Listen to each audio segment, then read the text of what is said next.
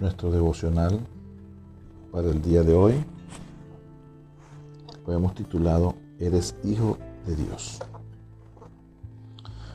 Pablo nos dice, pero cuando llegó el día señalado por Dios, Él envió a su Hijo que nació de una mujer y se sometió a la ley de los judíos.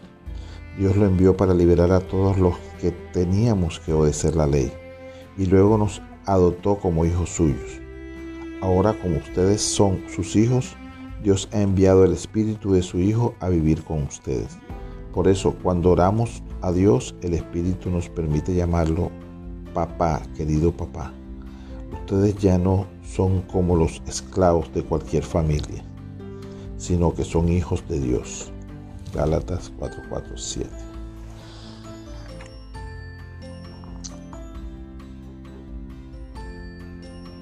En la lectura del día es Juan 1.1, 14.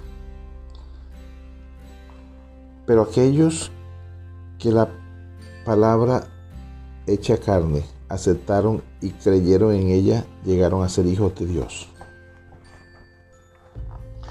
Nacimos de una familia, por lo tanto perteneces a ella. No tienes que hacer nada por ser parte de tu familia, sencillamente naciste allí. Nada cambiará esto.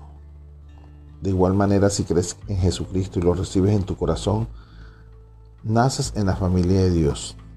El evangelista afirma que Jesús, que es la palabra hecha hombre, vino a su pueblo, pero este no lo aceptó.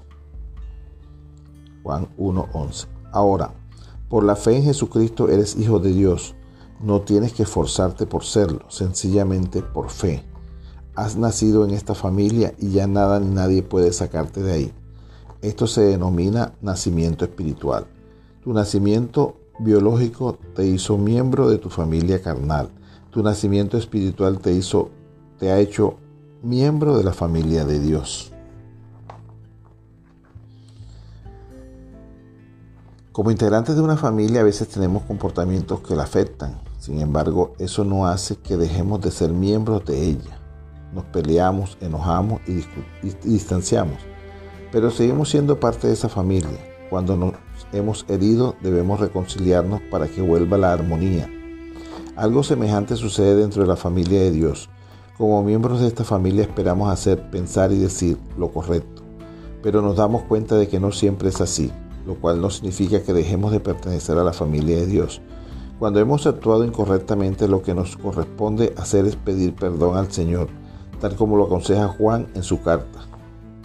Ahora eres hijo de Dios, el Espíritu de Dios se une a nuestro espíritu y nos asegura que somos hijos de Dios, y como somos sus hijos tenemos derecho a todo lo bueno que Él ha preparado para nosotros. Todo eso lo compartiremos con Cristo, y si de alguna manera sufrimos como Él sufrió, seguramente también compartiremos con Él la honra que recibirá. Si de verdad has creído en Jesucristo y lo has invitado a entrar a tu vida, eres hijo de Dios y el Espíritu Santo testifica que lo eres. Muchas gracias. Este fue el devocional de hoy.